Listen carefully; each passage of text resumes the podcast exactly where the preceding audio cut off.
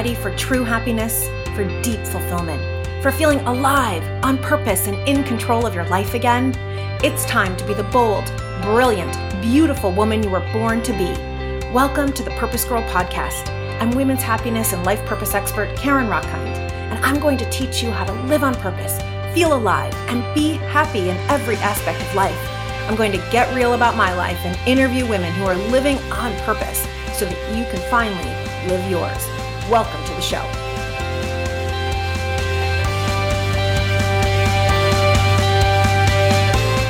Hello, my love. Welcome to a new episode of the Purpose Girl podcast.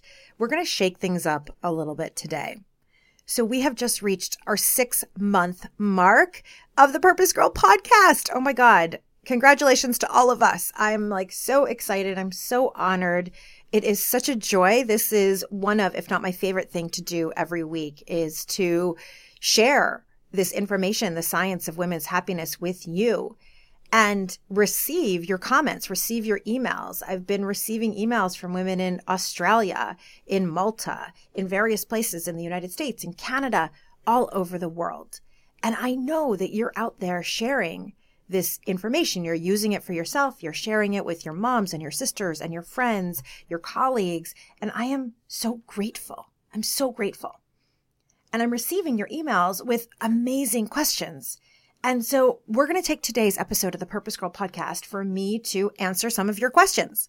And I think what we'll do is we'll shake it up every once in a while. We'll do a Q&A show and that lets you know that you should go ahead and send me questions to Carin at CarinRockind.com, Carin at CarinRockind.com, or go on purposegirl.com and click to contact me and ask me your questions and know that they will be answered. So let's get right to it. So the f- number one question that I am asked all the time, people say to me, Carin, you have this kind of dynamic personality. Are you always happy? Well, anyone who listens to the show knows that no, I'm not always happy. I go through challenges like anyone else. As you know, if you listened to the episode a couple of weeks ago, I had a miscarriage not that long ago. When I was young, I was in high school, I was abused, physically abused by my first love, and it created pain in my heart and a lack of trust and really a lack of connecting deeply for about 25 years. And I've been depressed at various points in my life. In fact, I think that maybe I'm the kind of person that has maybe a little string of depression running underneath. And I'll tell you, I wasn't like that as a kid. As a kid, I was super happy, super optimistic. My brother used to call me naive all the time. And, you know, my sister would tell her friends in college that I farted rainbows and puppy dogs, literally. But life uh, got real got real with abuse. It got real with miscarriage. Life got real with being with a dear friend when he drowned and I couldn't save him, and so many other situations. And so, no, I'm not always happy. I have to work on it. And one of the things that one of my mentors recently said is that happiness takes discipline. And I loved this. She was talking about how living as a woman who is in her pleasure, this is Regina Thomashauer, takes discipline. And that is so true. So, what we know from the research is that happiness literally is a choice. It's making a decision. Do you want to be happy or not? Now, that's not to say you're going to be happy when there is a loved one in the hospital or when you find out that you owe another $15,000 on your taxes and you didn't know that you did, or you have a miscarriage or, or some sort of trauma. Of course, you're not going to be happy in that moment. And we'll get to a question later about what you do with that stuff. But overall in our lives, happiness is a choice. It's literally on any given day saying, today I'm going to choose differently. And we know from the research, research was done with twins who were separated at birth and then later found each other. And they wanted to know, is happiness biological or is happiness more how you were raised. Is it nature is it nurture? And what we know is that there is a certain amount of your overall emotional well being that is genetic, but that just gives you a range of possibility for you. And some of us have a higher range and some of us have a lower range. But the majority, what happens within that range is entirely up to you. It is up to you. At least 40% of everyone's happiness is totally in their control. What that means is that you can be at the top of your range or the bottom of your range based on what you choose to do. And the number one thing to do is to decide I'm going to be happy. And if you don't know what makes you happy, decide that you're going to figure out what makes you happy. Decide that you're going to begin this journey and understanding that happiness is not some sort of destination that you're getting to, but that it is part of how you live every day, finding the things that make you happy and doing those things every day, every week, creating the moments for yourself of joy. Moments like when you look in the mirror, are you saying to yourself, oh, another great hair, or, ugh, more wrinkles, or ugh, my thighs? Or are you looking in the mirror and you wink at yourself, hey, gorgeous? It's a momentary decision. And so I am not always happy. I have to remind myself of it all the time. You know, we teach that which we have to learn. So the fact that I teach you the science of happiness means that I am constantly getting to learn it, constantly getting to practice it. And the truth is, I was, I was a really happy child. And then, you know, depression set in, I think, when I was abused at 17. I had my first panic attack then. And then I think there's been kind of an undercurrent of depression since. And so I have to manage it like anyone else. And the way that I manage it is number one, self care, right? I see a therapist. There are times I don't, but right now I am. I, you know, I'm dealing with issues. If you listen to my birthday podcast around miscarriage and my own thinking through how I cope with that. So a therapist, I go to yoga several times a week. I run several times a week choosing what I put in my body, what I don't. Knowing if I choose to put an Oreo in my body, a gluten free one, then I'm probably going to feel a little crappy the next day. And, but making it a choice. Choosing if I know someone is calling me and I don't have the mental capacity to hold space for them, then choosing not to answer the phone. And even choosing my thoughts. So really getting to know when I'm in the middle of mind chatter. And sometimes it's 10 minutes and my mind will be off on a negative rant about something, right? Someone who pissed me off, something I could have done better or differently, or just a rant about all the 10,000 things I need to get done. And then to catch myself. You know, making a choice about how you do your mornings, making a choice about how you do your time. Right. So for me, I know that a choice I need to be happy is to meditate for at least 10 minutes every day and then to make a choice about journaling every day, journaling what I'm grateful for, what I'm proud of, and what I'm excited about every single day. And that creates more joy for me, making the space and the time for the things that excite me. And so I'm not always happy. And I'm always wanting to make a choice that will put me back. The second question I get most frequently someone will say to me, and I received this question in email, and I get it every single time I speak somewhere.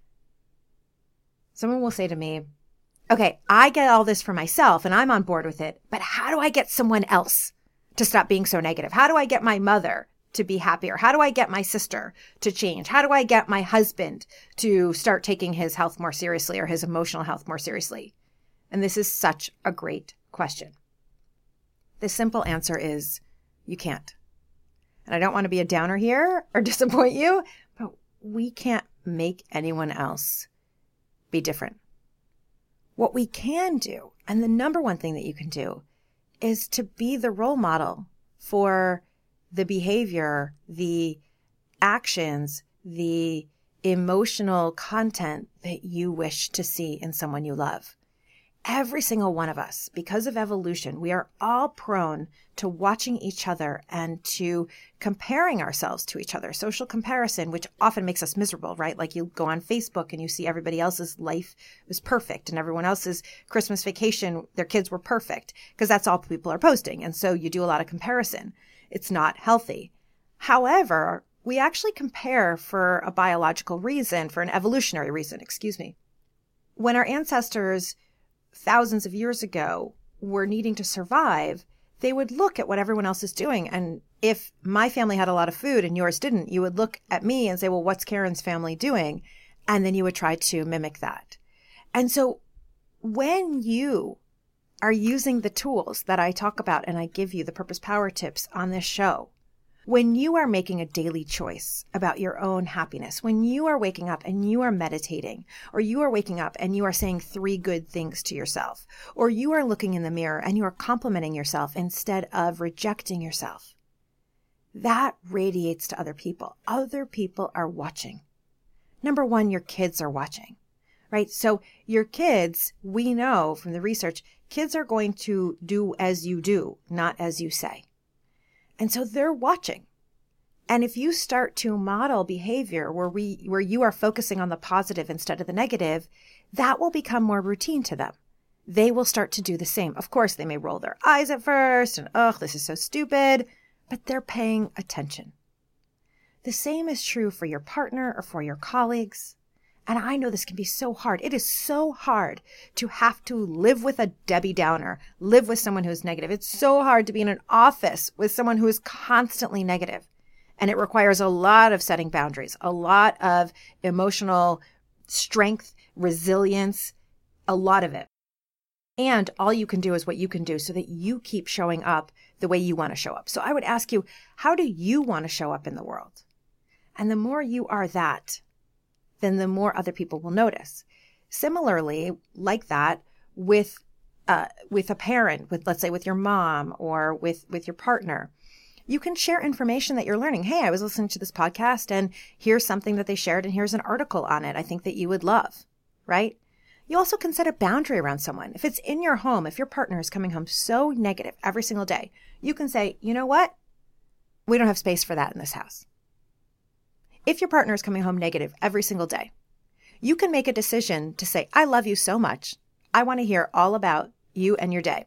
And I've decided I want this to be positive space. I don't have space for all of this negativity.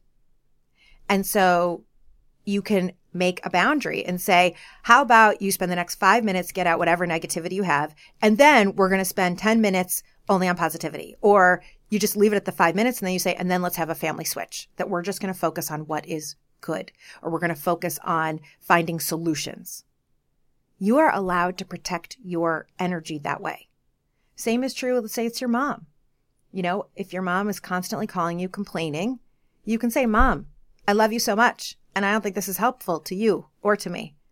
So here's how we can set up our conversation. You can tell me what's going on, and then I'm going to ask you what solutions you have. So we have to take charge of that. And not everyone wants that. So another way to set a boundary in my life when someone is constantly negative and calling me, I I have someone in my life like this, what I will do is literally decide do I have the space to answer this phone call or not? And then number 2, if I answer the phone call, decide how much time I have to give.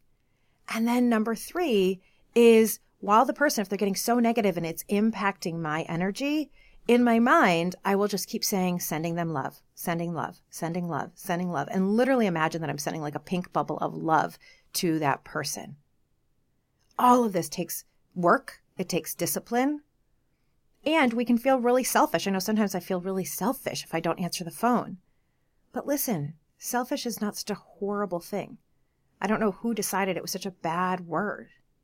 To protect your energy, to ensure that you are prioritizing your energy, maybe is a better way to say it than protect, but to ensure that if you only, we all have only so much energy every day, and you need to make sure that your energy is positive and that you have space and energy for your work, you have space and energy for your kids, or you have space and energy for your painting, or tennis class, whatever it might be, you're allowed to protect it because the more you protect it, the better you're going to be for everybody else. So we have to shift thinking that we're selfish for setting a boundary and realize that it's actually other ish. Because the more we protect our own energy, the better we are for everybody else. Great question. Thank you, those of you who asked me that question. All right, next question I get all the time. I hate my job, but I can't leave. What do I do? Such a good question. So I hate my job, but I can't leave. Okay, so first of all, the way that you're saying that is really messing with you. If you are saying, I can't do something, then you can't, right? Then you won't because you're literally putting a barrier. So what we know from the way that our brain works and psychology is that you, we all have something called limiting beliefs. So a belief is a thought that you have had over and over and over again. And you've had that thought so many times that now you believe it, right? So if you have a belief that you're sitting on a chair, someone, or you've had a thought, someone told you when you were a little baby, that is a chair pointed at the item that you are sitting on. And you had that thought over and over again chair, chair, chair. It's kind of like learning a new language. You now have the belief that is a chair. But in another language, it's called something else. So we only believe something because we've thought it over and over and over again. And so if you believe I can't leave my job or marriage or whatever it might be for you, then you've just taken, you've had that thought and now you believe it. But just because you believe it doesn't mean that it's true. So, a major thing that we actually teach in the positive psychology program and that I teach in all of my women's coaching programs and do a lot of corporate talks on is on mindset. And my favorite mindset shift is every time you hear yourself say the word can't, I can't, to simply shift it into a question, which is, how can I? Because your brain is always having conversation, right? My brain never shuts up. I imagine yours is the same. So your brain moves in the, in the direction of the question asked. And so if you just say, I can't, it's a dead conversation. And then, oh, but I'm so unhappy. I'm so stuck. I'm so stuck, but I can't. Marilee Adams wrote a book called Change Your Questions, Change Your Life, in which she talks about how we can either be on a learner path where we're asking ourselves questions and coming to new conclusions, or we can be in a judger pit. And I can't is a judger pit. And it's called a pit because the conversation ends there. And then you just become miserable. Rather, if you ask the question, how can I? Well, how can I leave my job? Well, I can leave if I had another job to go to. Or I could leave if my husband were willing to take on more hours. Or I could leave if my wife said that we have enough money for six months. Or I could leave if we had X amount of savings. Or I could leave if. So Shifting from I can't to how can I will begin to get you to see a way. And you can set a timeline for yourself. It doesn't have to be today you're leaving the job. Often, if we know, okay, I'm doing this for one year, I'm going to raise as much money as I can and save it, it releases some of the misery because you know that you have an out. In fact, after I went back to graduate school for my master's in positive psychology, I left the corporate world, went back to get my master's, I thought I would then start my own business, but I ran out of money, right? School is expensive. And so I needed to take another corporate job. And I made myself a deal. I'm going to take this corporate job for six months and save as much money as I can. And while I'm in this corporate job, I'm going to work on my business. And so I worked on it on the weekends. I worked on it at night. I worked on it in the morning before I went to work. I would do coaching calls. I was started to take coaching clients and I would do coaching calls during lunch, right? Everyone gets a, a an hour lunch. So I may as well take mine and do coaching calls. So there is no such thing as can't. There is you can when or you can if. And if you're like, but I don't know even what I would go do next which is a separate question that I wanted to answer anyhow. So, you know, people always say, like, I don't even know where to start to know what it is that I want to do. So, a lot of people start thinking of the careers that you might want. Like, maybe I want to be a nurse. And then your brain's like, oh, but nurses have to work at night. Oh, but it's blood. Oh, but it's a lot of school. Or maybe your brain's like, no, maybe I want to be a teacher. Oh, but they don't make a lot of money. Right. So, anytime you, your brain is trying to think of a job title for you to shift to, it's also going to have a whole bunch of arguments. It's always going to be giving you reasons why you can't do a particular job. So instead of saying, do I want this job or that job? No, I call that the theory of the nouns and it's going to mess you up every time. Instead, what you want to do is you want to start to say, who am I? What is best about me? When do I feel lit up and alive? You have to get to know yourself first and to go through a series of exercises I take my coaching clients in to get to know your own strengths, get to know your own passions, get to know when you love being you, what feels good for you. And then you follow those breadcrumbs, you follow that joy. And the more you know yourself, the more you're following your joy. First of all, your day job then will become more tolerable also, it will help you figure out what you want to do next. But you don't stay focused on, well, is it that career or that career? Decide you're going to do it differently because that's not going to work. What works instead is getting really curious about yourself. And I actually have a living on purpose guide, which is a guide with a whole bunch of these questions free on my website at purposegirl.com. So it's a great first step. And if you're unhappy in your job and you're like, I can't leave, that is a great first step to pause and start to learn about yourself. And as you learn about yourself, you also then can start learning, well, how much money do I really need to live? Right? If if we were to not take vacation for a year, we were to do driving vacations instead of flying vacations just so that I could save money in order to leave or you know figure out what you know and figure out about who you are and what juices you up and makes you feel alive and figure out what you don't know and that you need to figure out and then decide that you're going to figure it out, that you're going to spend the time with a coach. You're going to spend the time doing courses. You're going to spend the time to create what it is that you actually will love. If I had known now what I know, right? I did not leave my corporate job from the time I figured out my purpose until the time I left was eight years. Eight long years. And listen, I did, I loved what I did before. It was amazing. And I knew that I was here for something else. I just kept thinking, I can't live without health insurance. I can't live. What if I don't make any money? I can't do it. And as I started shifting, what I now know, I make more money now than I did in my vice president job. And I am on the, in America, we have to buy our health insurance. And so I have a private health insurance. There are always answers to how can I? The other thing I want you to focus on, if this is it for you, is to start appreciating where you are. What do you like about your job? What is enjoyable there? Maybe have daily gratitude around your current work, not because you have to stay there. But what happens is that the way our brain works is that when we are in a positive state, literally our brain expands our prefrontal cortex that is responsible for creativity and problem solving and trust and relationship building and connecting with other people that lights up. And so if you're in a negative place people won't want to be around you no one likes you you're going to be stressed out you're going to be closed off. It's just how the brain and body work. But if you're in a positive place where you're focusing on what you do like about your job appreciating what you do have where you are now starting to do some of the work, right? Some of the fun stuff of who am I, and getting curious and what am I all about? And, oh, I like tennis. So let me start playing more tennis. Even if I never become a pro tennis player, you're starting to make yourself happier. What we know from the research is that the happier you are, the more friends you attract, the more business contacts you attract, the more ideas you come up with, the more connections that you make. This happened with one of my clients. She came to see me and hated her job and wasn't sure what she wanted to do. And in the first session, she kept saying, the problem is, the problem is, the problem is. So she, she would have an idea. Well, I would love to go do this, but the problem is. Well, I'd love to go do that, but the problem is. So in the second session, I decided to count how many times she says, the problem is. She said it 20 times in the first half hour. So I had to pause her and I said, listen, my love, do you realize what you say? Like more than anything else? No. And I said, you say the problem is all the time. So you are constantly telling yourself that there is, you can't do what you want to do. She was constantly in a negative.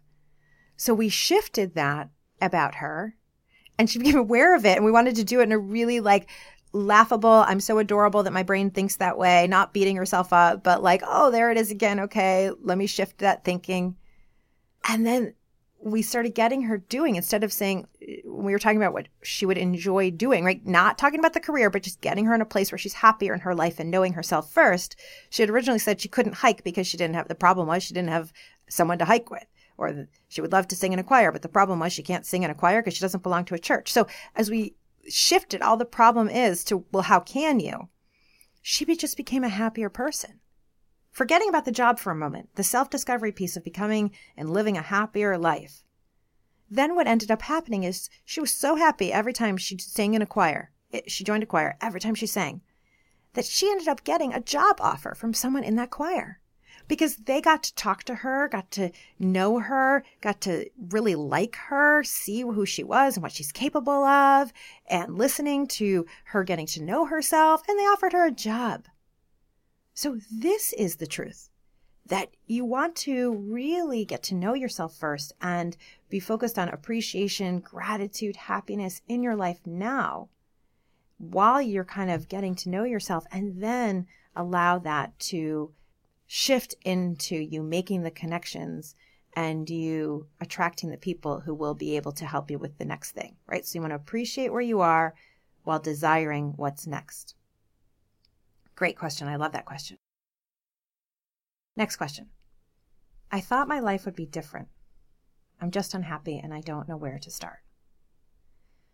Whoo, do I get this? So, in fact, when I turned 40, the year I turned 40, I started getting emails from several women who I hadn't talked to since we were girls. You know, women that I went to summer camp with when we were 10, or women I was in the sorority with when we were 18, 19.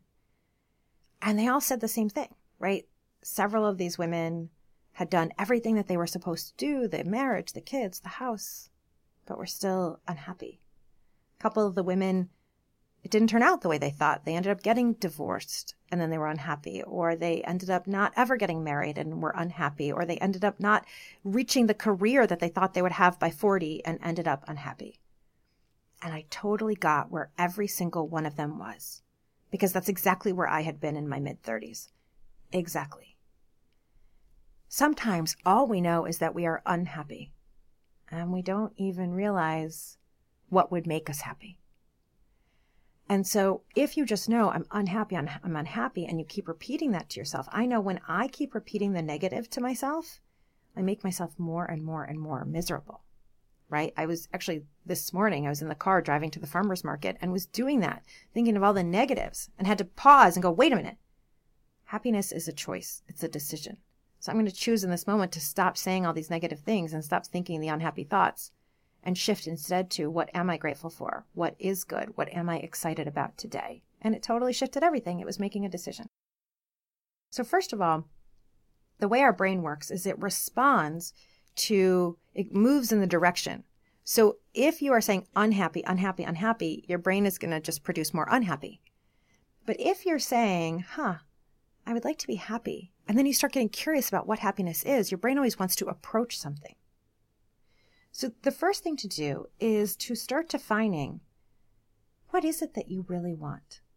Wayne Dyer, may he rest in peace, used to say, What do you really, really, really, really want? That it has to be four reallys. You have to want it that bad. And if you're sitting there you're going, I don't know, I don't know, I want you to think about this question in terms of how do you want to feel? right? For years, I didn't know what I wanted. Most of the clients I work with don't know what they want.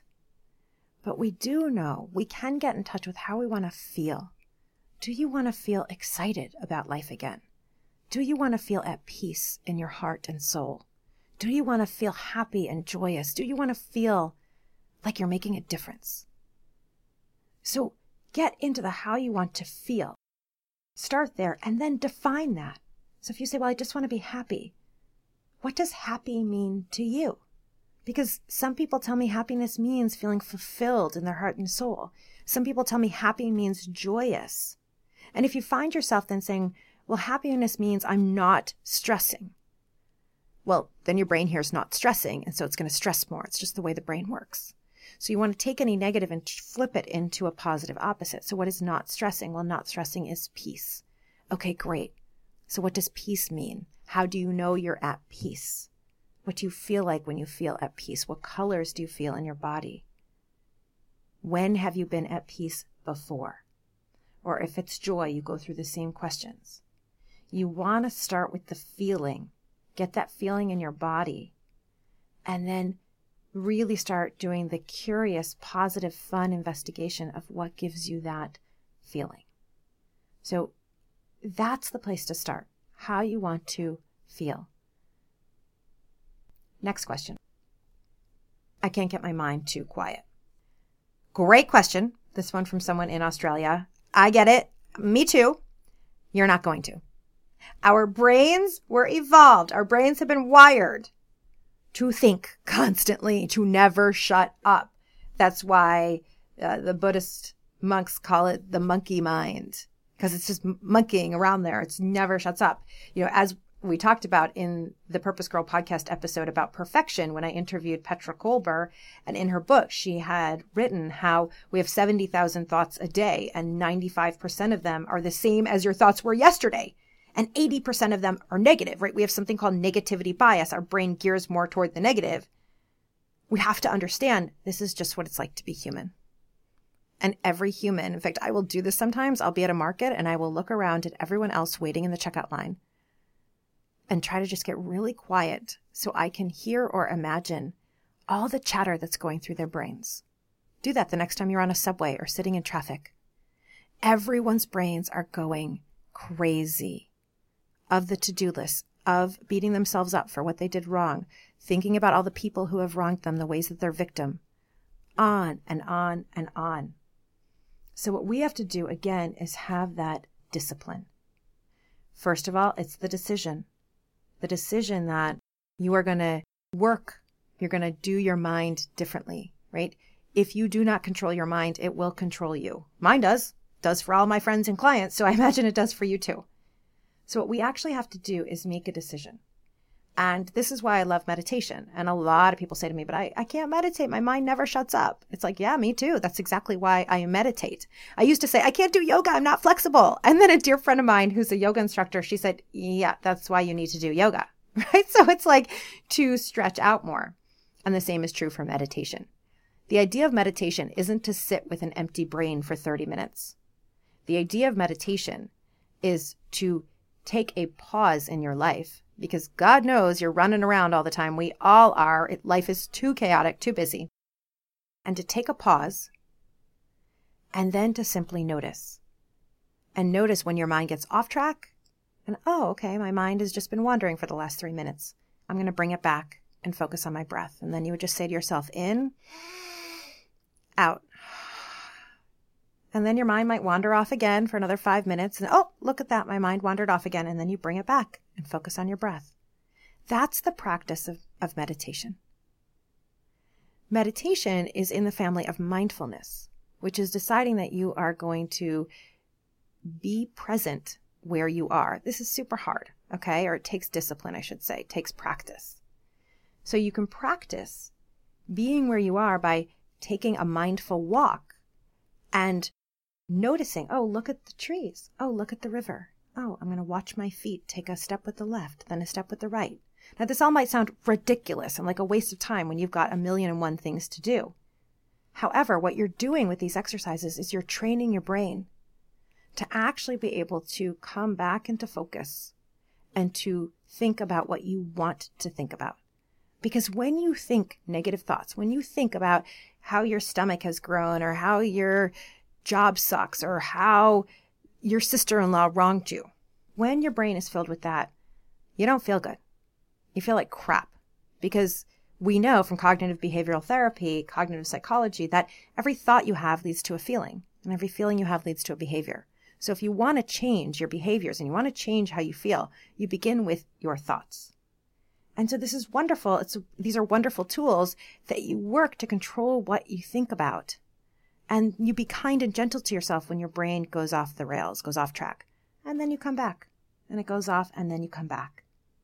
And that is how you begin to get your mind quiet to actually be able to listen and to hear. It has taken me, I think, seven years to build a really solid, beautiful meditation practice. But it's called a practice because I've got to practice it every day. And listen, I will get off track and then it'll be like, a week or two weeks and I had meditated and I can feel it, Josh can feel it. And then it's okay, I'm not going to beat myself up for getting off track. I'm just going to do it again. What we know, right? Go back to that judger pit and learner path. If you're just like, well, I can't do it, the learner path says, how can I? And you can listen to guided meditations. You could just have a practice of deep breathing when you're in the shower. In order to be happy in life, we have to learn to slow it down. We were never meant to live at this pace. This chaotic stress is not what our bodies were made for or our brains. So we have to be able to take control of it, build up that mental resilience, and pause. Because when you can be in the pause, you can start getting so much clarity on what will bring you joy and who you are. All right, last question, because we are getting to a long here. Uh, no, two more questions. A long podcast episode here. Hopefully, you're enjoying all these questions because they're fun for me. I guess I need to do this more often because I have too many questions backed up. Someone sent me a note from Tennessee, United States, and said, I don't have the courage to take a leap. She knows what she wants to do, but just has no courage. All right, my love. Everyone has courage. Every single one of us was born with courage. Let's look at the root of that word. The root of the word courage, cœur, means heart in French, right? Or the Latin cor, C O R. And rage is energy. So you can think of rage as energy, right? Like, hey, I'm going to a rage tonight, right? Like it's, I'm going to rage. It's a big party. So it simply is energy. So courage is energy of the heart. We were all born with heart. Our heart tells us truth. That's where we have to get quiet to actually hear it. And we all have energy, the ability to take a leap on it. The fact is, every single one of us was born courageous. Think about a baby who's learning to walk, right? The baby sits up and stands up on both legs and then boop, falls down. And then stands up again and boop, falls down. Now, the baby will do this 30 times without beating themselves up, without giving up. They will just keep doing it until they actually can stand, until they actually can take a first step. The baby has courage, and every single one of us was a baby at some point who learned to do things for the first time. I had a client who said this to me that she just had no courage and she couldn't take the leap. All she wanted was to become a nurse and she just couldn't do it. It was, you know, she just kept saying to me, Carin, I have no courage. I'm not you. So I gave her the homework assignment. I want you to think about your life from way back, and I want you to give me five examples of when you have been courageous. Sure enough, a week later, she came in and she found five examples of being courageous. And number one was that she had had a miscarriage between her second and third child. And the miscarriage took her down, made her feel so depressed, so out of life.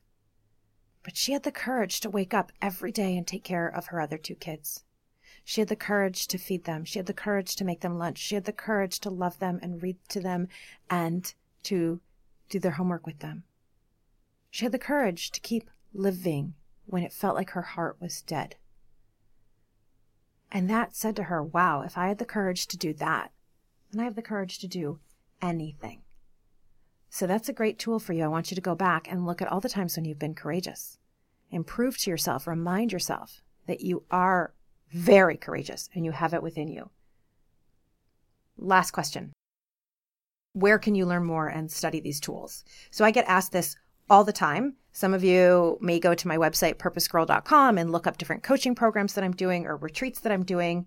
And some of you may want more of the positive psychology aspect, some of the science. And so I'm thrilled to tell you about the Certificate in Applied Positive Psychology program that I teach in. It's through an organization called the Flourishing Center, and it's a six month certification that's for everybody. It is one of, if not the best personal and professional development program that I've ever come in contact with. I'm so honored that I get to teach in this program, that I'm affiliated with this program and with this school. So it's a six month deep dive into the science of positive psychology. And you will learn a deep dive into how your brain works, into positivity, into being learning so much about how to shift from that judger pit to that learner path, how to shift from a, you know, a negative mindset into an optimistic one. You will learn how to do it for yourself and do it for others. You will learn all about how to be in flow and how to identify your own strengths, how to help others identify their strengths, how to have more discipline, how to practice your willpower, learn all about what it means to have healthy, flourishing, thriving relationships, tools to create them in your own own life and to teach them to others.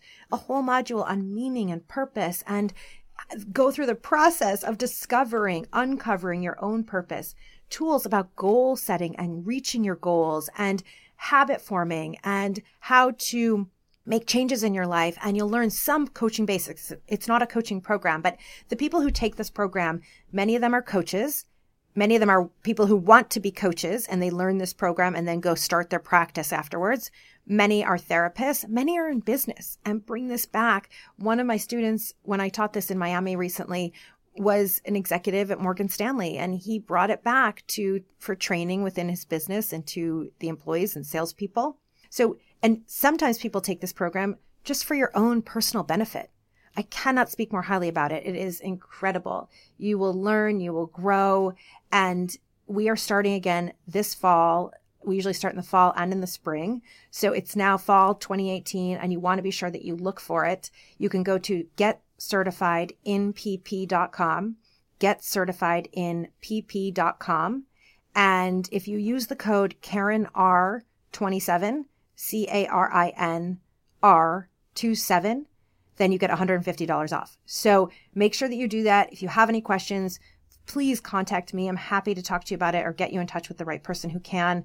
Personally, I'm teaching the course in Philadelphia. I usually teach in Miami, Florida, and decided I want a little home base. So if you want to take the course with me, people fly in. I, when I was teaching in Miami, someone flew in from South America, someone else flew in from Mexico. Like when I anywhere I've taught, people are always flying in for it. So it's um, it's an incredible program. It will give you such a great education and will help you both personally and professionally. In fact, sometimes companies pay for it, um, and they should because it's such an awesome, awesome program that you can do trainings for all of your employees and become a better manager, become a better parent, become who you want to become.